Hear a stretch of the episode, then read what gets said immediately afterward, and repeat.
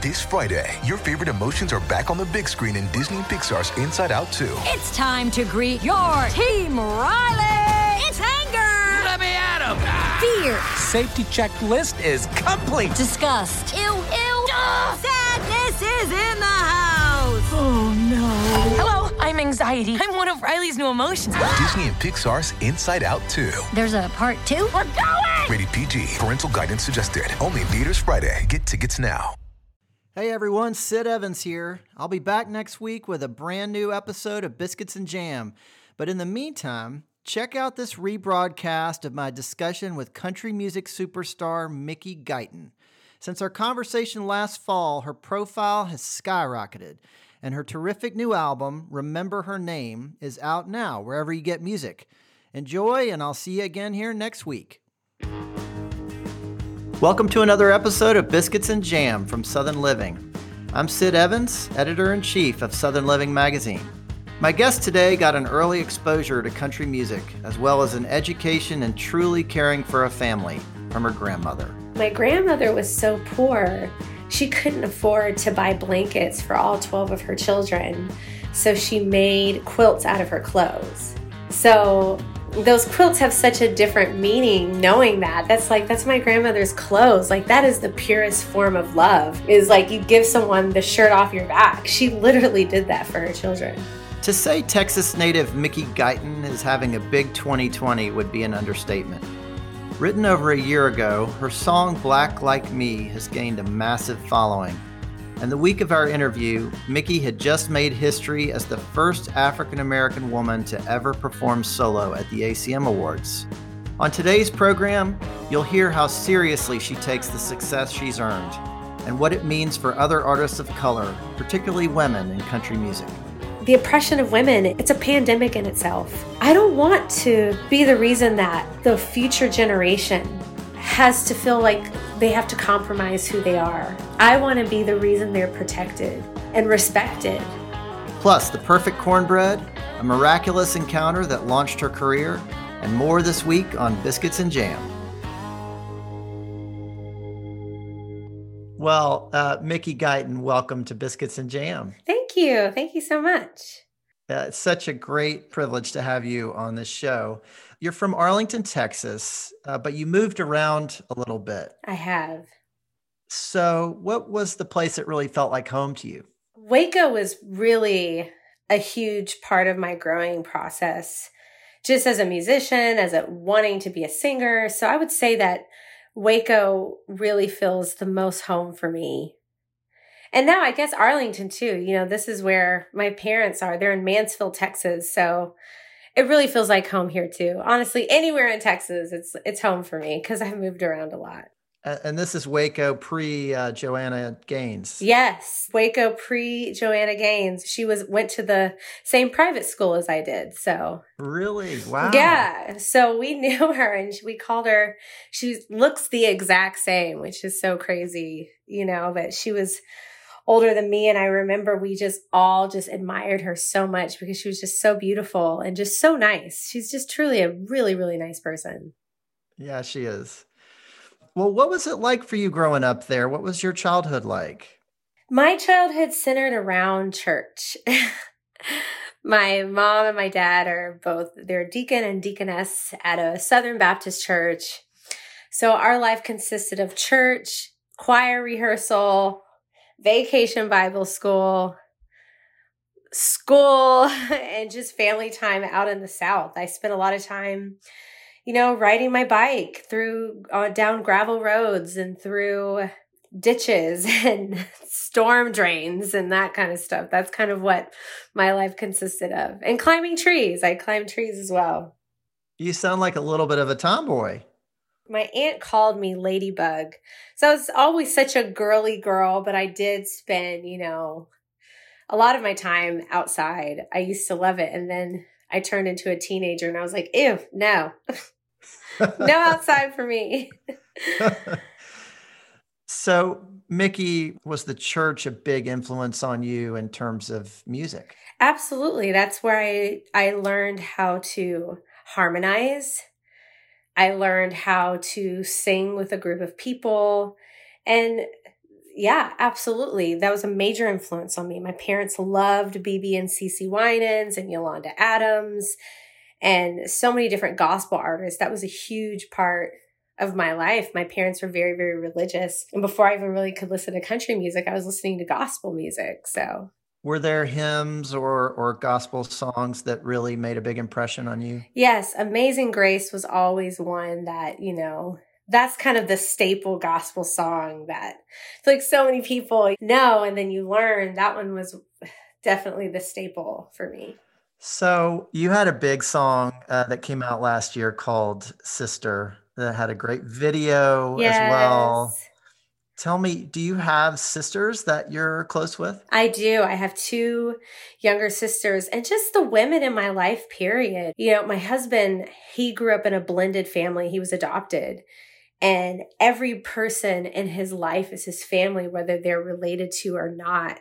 And I have a very close relationship with my actual sisters, but my girlfriends too. I consider them your sisters, your chosen sisters. And so, what was the real inspiration behind writing that song? The inspiration behind that song was just being in country music and how hard it is for women. It has been, you know, really difficult to kind of navigate that industry as a woman, period. And I was really inspired by that. Was just like, we've learn to kind of make a way out of no way within this industry and finding our own ways to make it when we don't necessarily always feel supported. And that song was just like, girl, I've got your back. Like, and, and like the relationship that you have with your sisters and with your best friends, like those are some of the most important relationships that we have that we don't always ever sing about. It's a love relationship in itself. And I've been that for my sisters. I've been that for my girlfriends. They could call me at 2 a.m. just breaking up with their boyfriend and who comes to get you? It's your, your girlfriends and they surround you and love you and help you through those times.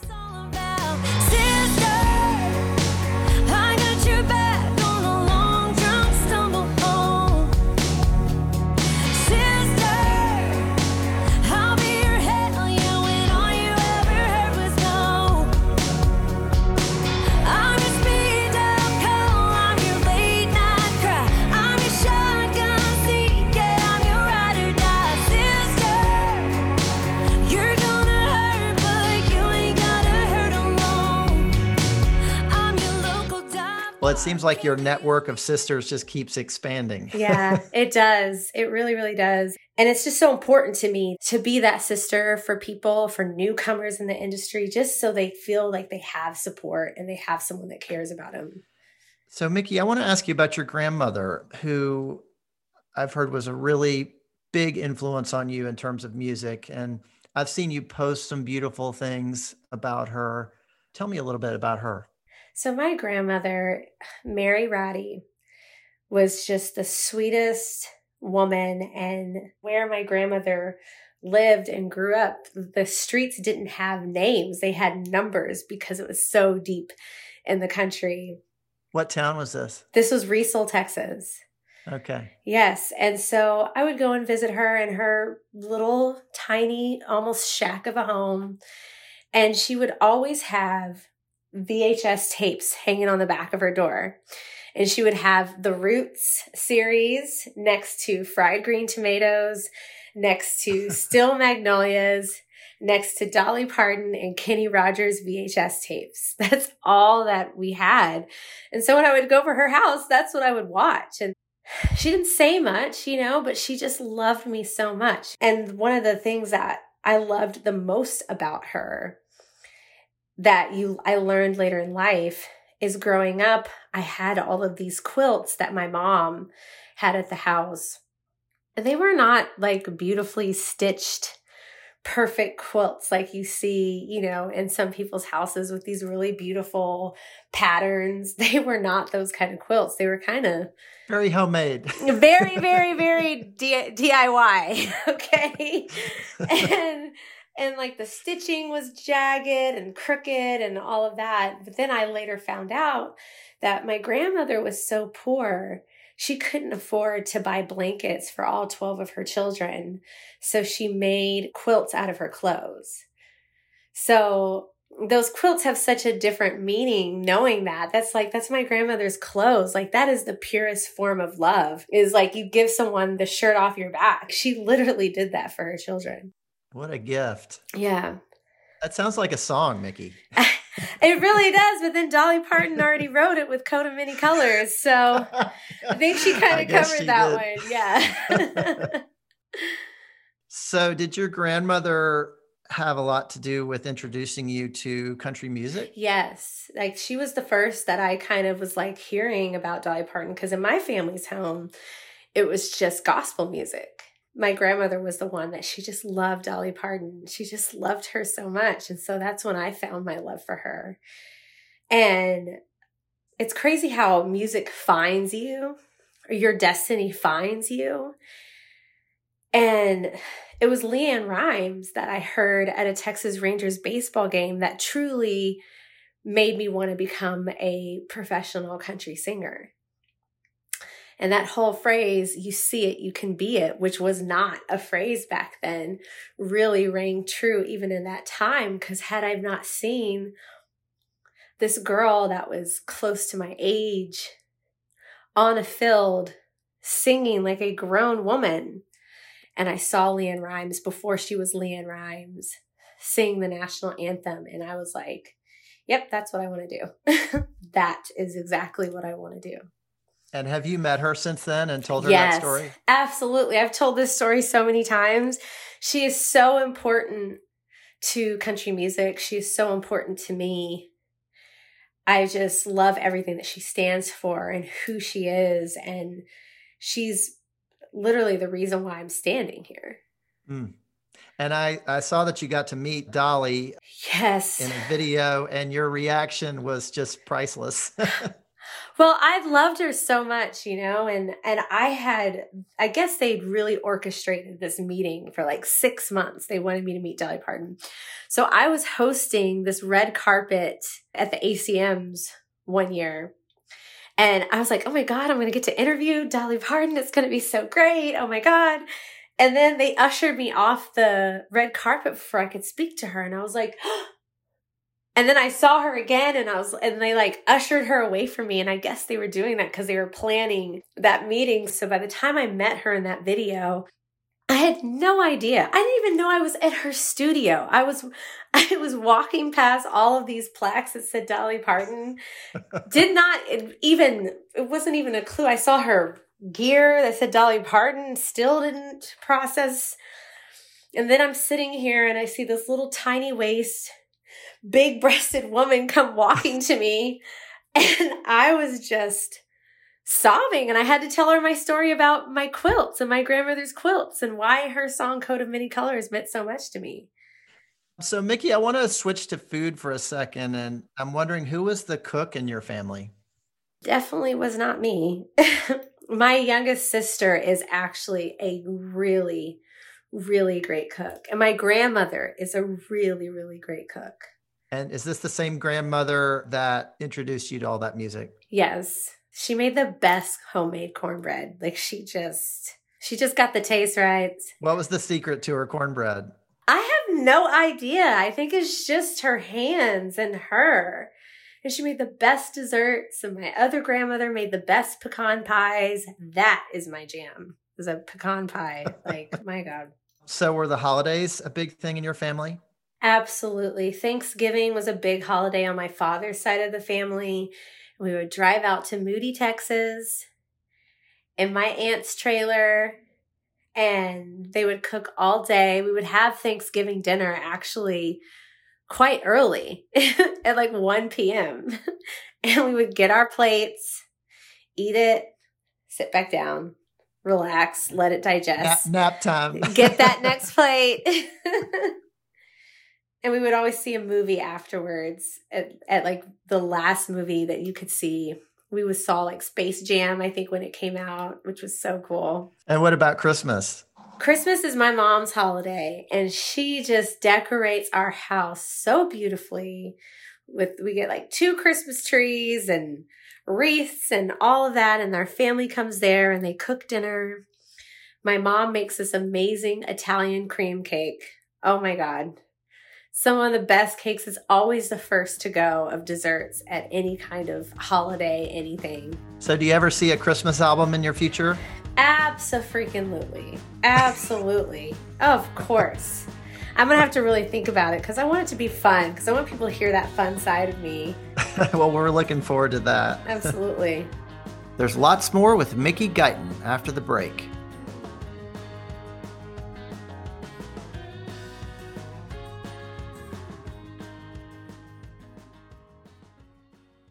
Another day is here, and you're ready for it. What to wear? Check. Breakfast, lunch, and dinner? Check. Planning for what's next and how to save for it? That's where Bank of America can help.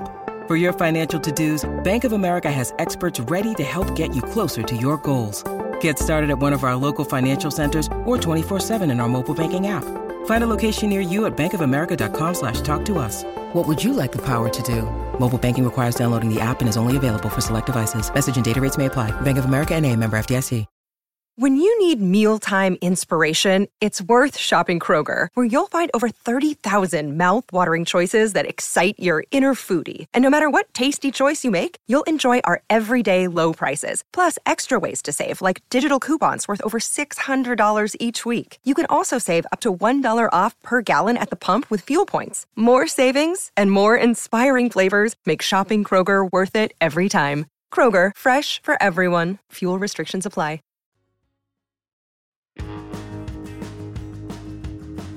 Welcome back to Biscuits and Jam from Southern Living. I'm Sid Evans, and my guest this week is Mickey Guyton. Mickey, tell me about your trip to Nashville, how you kind of got to Nashville, and, and I'm especially curious what those early years were like for you and, and how you made that work. So, right out of high school, I actually moved to California. I wanted to do something with music. And so I figured, you know, You've got Nashville, you've got Atlanta, you've got New York, and you've got LA were the different musical capitals. And I knew I wanted to sing country music, but there weren't any, you know, black women singing country music. So I was like, well, there's no way I'm going to get an opportunity there. So I moved to California and I went to school out there and I got some gigs to sing background vocals for a lot of different artists. I got to sing some background vocals for some songs that never came out, but for like Sheryl Crow, for Patti LaBelle. I've gotten to do like some pretty great gigs, but nothing for me in music was really coming through. And I was going to school, I was working two jobs because my dad is really big on hard work. He's not one of those parents that are like, oh, let me get you an apartment and let me give you daddy's credit card and a car and let you just, you know, live your best life. Have fun. You know, just have fun. No, my dad was not like that at all. It all had to be me. That's the only way I could do this. So hard work was a big thing in my life. A lot of times I would have 17 hour days working in school. And I had this blind dog. I know this is a horrible story. But I had this blind dog and I would be working so much, I didn't want to neglect him. So I would sneak him into my restaurant job and I was a host at this restaurant. What restaurant? I can't I'm not saying. I'm not saying. and I snuck him into the the hostess cabinet and it was kind of like I was crating him and he was blind anyway. So it wasn't like he could tell it was dark as long as he could smell me and be around me. He was fine. so I snuck my dog to work every day so I didn't neglect my dog. And that's where it all started. But LA, you know, it's kind of like Nashville. Everybody is either an actor, producer, something and that's the same way with Nashville. Everybody's a writer, a songwriter, a producer, musician, something. And so I befriended this woman. Her name is Jessica Bendinger, and she is a screenwriter. And she wrote Bring It On and Stick It. And we went to lunch one day, and I was crying to her because I felt like I didn't have any kind of direction in my life. And she said to me, She goes, Well, Mickey, what kind of you sing incredibly like what music do you want to sing and i said well i want to sing country music And she goes, Well, then do it. I was like, Okay, how do I get there? You know, I don't like to be preachy to people, but asking God and and and speaking it into existence, your voice and your heart and prayer really does work. And so after she told me that, I ran into a friend of mine, a DJ, a hip hop DJ, by the way, at a mall that I never go to, by the way. And I hadn't seen him in like four years or something like that. And I ran into him at this mall and he ran after me and he said, Mickey, like, how are you doing? What's been going on? And I'm like, I'm good. And he asked me just outright, he was like, Don't you sing? Like the last time I remember you sang. And I said, Yeah, I do. And he was like, What kind of music do you sing again? I said, I sing country music. I just, to a hip hop DJ. And he was like, That is so crazy. I know a producer who had produced Glen Campbell's record that was looking for an African American female country singer if it even existed. And I was wow. like, well, I'm your girl. and I I I was like, okay, this feels right. We'll give the guy my number. Got fired from my job that day. Which was clearly meant to be. it was clearly meant to be, but it was a weird thing because I felt this peace at that point. Like my life was completely disheveled. Everything seemed so up in the air and that I, that music found me again in that moment. Like I had nothing. I literally had absolutely no prospects, no connections, no nothing in LA of all places. And I run into a man that knew the producer of one of Glen Campbell's records. Like, what are the odds of that, you know? In Los Angeles where there's millions of people and millions of malls and millions of malls and just of all the things like God really does have a plan. Really, he does. And so I met the guy whose name is Julian Raymond, who now works at Big Machine in Nashville. I started working with him and writing with him. And he introduced me to my managers who manage Keith Urban and they had managed Dwight Yoakam at one point in time, Faith Hill at one point in time. Like, what are the odds of that? What an unconventional story. I can't really explain that, you know? I had nothing, like literally nothing. But you were ready. I was. I was. And I I took that leap of faith, didn't move home. Thank God. It, it, it goes to show like you also can't ever quit. Like, don't give up on yourself and up on, give up on your dreams because it's hard. Mm. Like, you have to continue going. And so then I wrote this song with this famous producer named busbee who passed away. They flew me out to Capitol Nashville to meet Mike Dungan of Capitol Records Nashville at the kickoff of CMA Fest and I'm in Nashville. This girl who was broken, broke, was living in California.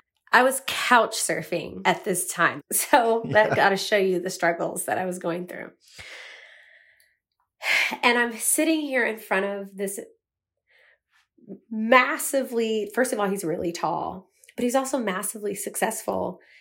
And I'm sitting in front of Mike Dungan seeing all these plaques of Keith Urban and Luke Bryan and Dierks Bentley and all of this on his walls. And I'm singing my country song.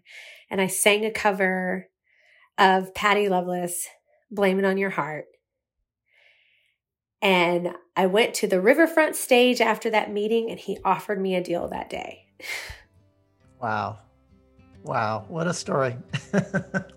through all the chaos, through all the twists and turns and roundabout ways, country music still found me, and I still found country music. And that was the easy part.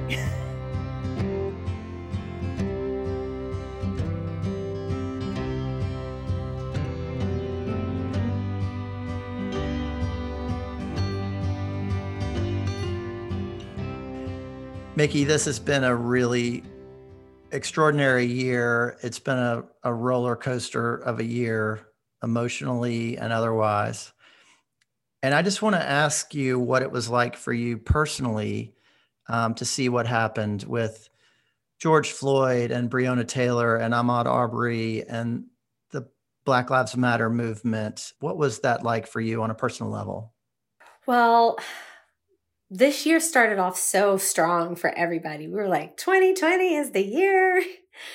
And then the pandemic happened and the whole world stopped. But what didn't stop was a lot of social media posting, and everybody is on social media posting funny content, singing and laughing and dancing and trying to, you know, bring hope to people in these hard times, as well as like try to feel normal. And as all of this is going on and the Instagram lives and the and and people trying to figure out a new way, especially musical artists, then I saw the shooting of Ahmaud Arbery, the hunting of Ahmaud Arbery. Like the man was hunted down. We all saw the video. It was it was horrifying. Horrendous. It really was. And the the fear and then Breonna Taylor and then George Floyd. I couldn't even watch that video. I couldn't even see it. I was already broken watching Ahmaud. I was already broken last year when I saw Botham Jean, who got murdered in his own apartment in Dallas. All of that was just so hard because I see my own family in that. My dad, my brother. I felt like the world was burning down around me. And then the protests which, by the way, I was in Los Angeles when this was all happening. And I saw a lot of the protests right outside my window, and they were so peaceful. And it's just sad that a lot of times media shows the bad parts, the fires and all of that, and you're not really seeing the people like you and I that just want love and community and equality. They're not showing that. There were very peaceful protests here in Birmingham. They were beautiful, but you don't see that. You're seeing people that are taking advantage of this time to either get out anger or want to be more divisive, and you're not seeing the love that is actually out there and the beauty and that's what I saw. I was inspired by it. So, Mickey, I want to fast forward to the ACM Awards the other night. And you performed a song called What Are You Going to Tell Her with Keith Urban backing you up on the piano, which is still crazy to think about. Can you tell me a little bit about that song and what it meant to you to sing it that night? Absolutely. I wrote that song this year, believe it or not. I wrote it in February. Before any of this happened. Before any of this happened. I wrote this the day after the Grammys. And I had been in Los Angeles and I went to a Universal, which is my record label, Grammy after party walked on a red carpet that I had no business being on. At some point, people didn't even think I was an artist that should have been there. They're like, "Oh, ma'am, you're supposed to go on the other side," and I'm like, "Okay." But um, I'm pregnant now. But before that, congratulations! Thank yes. you. But before that, I quit drinking just because I was drinking entirely too much. Nashville will get you in that way, just so you know. Anybody moves to Nashville, be careful. They will get you with all those events and the alcohol will get you. So I quit drinking just to like clear my head. And there's a clarity that I hadn't experienced in a very, very long time. And I remember looking about that room and seeing these massively famous pop stars like Billie Eilish and Hailee Steinfeld and all these people. And I was like, I wonder what these women have had to go through to have the successful careers that they've gone through.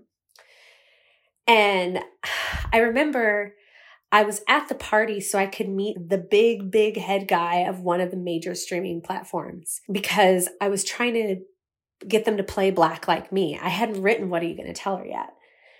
And I walk up to this streaming platform guy to ask him to play a very important, polarizing song. and I like perked up my chest and batted my eyelashes to get an opportunity. And I felt completely ashamed of myself. That I, I felt the need to have to play this role and play this part to get an opportunity. Like I should just be able to say, Hey, I'm Mickey. I wrote this song. Check it out. I would love an opportunity. Instead, I was like, Hi, I'm Mickey. Like, and I was, I was ashamed of myself. And I know I'm not the only one that feels that they've had to compromise or, I, I mean, the oppression of women, it's, it's, it's a pandemic in itself that goes on too often. And I was so saddened by it. And I, I really think that I had to have been sober to take all of that in and to like really understand what I had just did.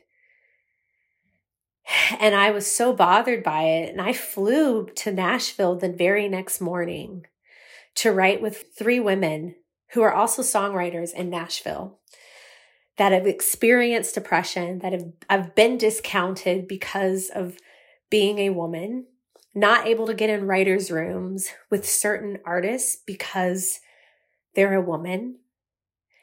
And, and we wrote this song. It was a combination of my emotions on what I did at the Grammy after party, seeing all these other amazing, talented women and wondering what they have gone through, and then being in a room with extremely intelligent and talented women and knowing their struggles within the music industry.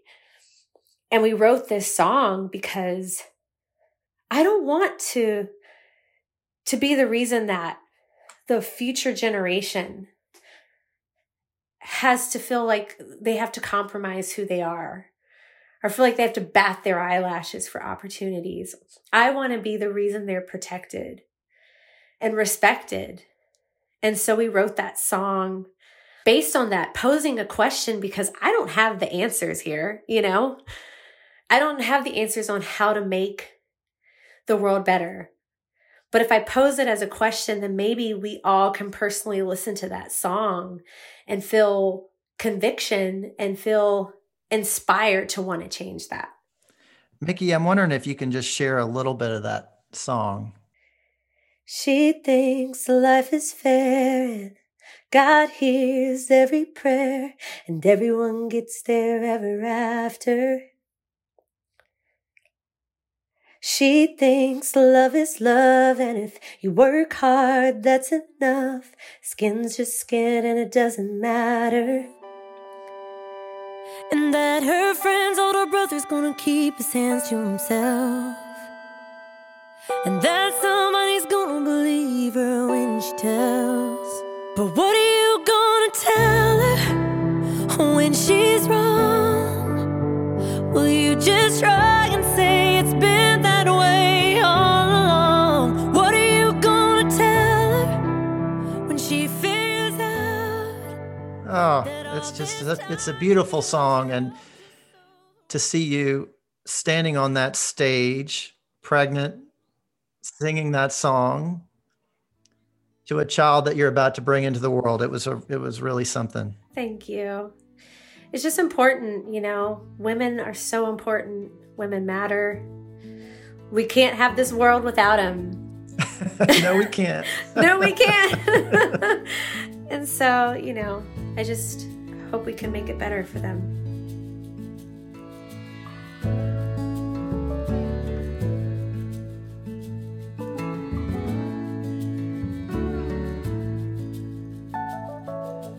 Mickey, I want to ask you about the new museum that's coming to Nashville, the National Museum of African American Music. What does that mean to you, and what do you think that that institution can do to educate people and to move the conversation forward? Well, what a lot of people don't understand is the origins of country music has a lot of African roots and started there. The banjo was made in Africa. Even going to the Country Music Hall of Fame in Nashville, one of the first videos you see when you walk about that museum are, I want to assume, slaves picking on their porch. And I just think it's so important that the African American History Museum is in Nashville and on Broadway so that brings people together. It brings another demographic downtown and showing that we're all in this together. Because a lot of times, you know, there are a lot of Black people that love country music. But a lot of times when they don't see themselves within this genre, they don't necessarily show up, not because they don't want to, but because they don't feel like they can. And to have the National African American History Museum and having more Black artists, having more artists of color, period. It's not just Black artists that I wish to see within this genre. There's Indigenous, there's Latina, the Latino community. There's so much. I mean, if you've ever been to Brownsville, Texas, I have not, no. Oh my gosh, like the community and, and the Mexican culture loves country music. Wearing cowboy boots and and showing up to the rodeo and all of that like it just it's just people just need to see it more. Well, Mickey, I, I got to ask you about one more thing. I, I've heard that you are a little bit of a baker, and I'm wondering if you've had some time to do that um, over the last few months. I am a baker through and through. Whatever you want me to make, I will figure out a way to make it. I make amazing chocolate chip cookies. Being pregnant, I really like had this like citrus kind of need, and so I could make amazing lemon bars. I'm embarrassed to say I ate the whole tray one time, barely gave any to my husband. But yes, I can make my mom's Italian cream cake really well. I can make pecan pie because of my grandmother very well. You might have to send us that cream cake recipe. Yes. Oh, it is so good. It is like the thing. Congratulations on everything. And we wish you the best of luck. And thank you. Thank you so much for being on Biscuits and Jam. Absolutely. I'm going to go have some biscuits and jam. Thanks for listening to my conversation with Mickey Guyton. You can find her new EP, Bridges, wherever you get music. Southern Living is based in Birmingham, Alabama, and this podcast was produced and edited in Nashville, Tennessee. If you like what you hear, please consider leaving us a review on Apple Podcasts or telling your friends about the program. You can find us online at southernliving.com and subscribe to our print publication by searching for Southern Living at www.magazine.store. Biscuits and Jam was produced by Heather Morgan Schott, Krissy Tiglias, and me, Sid Evans, for Southern Living. Thanks also to Ann Kane, Jim Hankey, Danielle Roth, Andy Bosnack, Matt Sav, and Rachel King at Pod People. We'll see you back here next week for more Biscuits and Jam.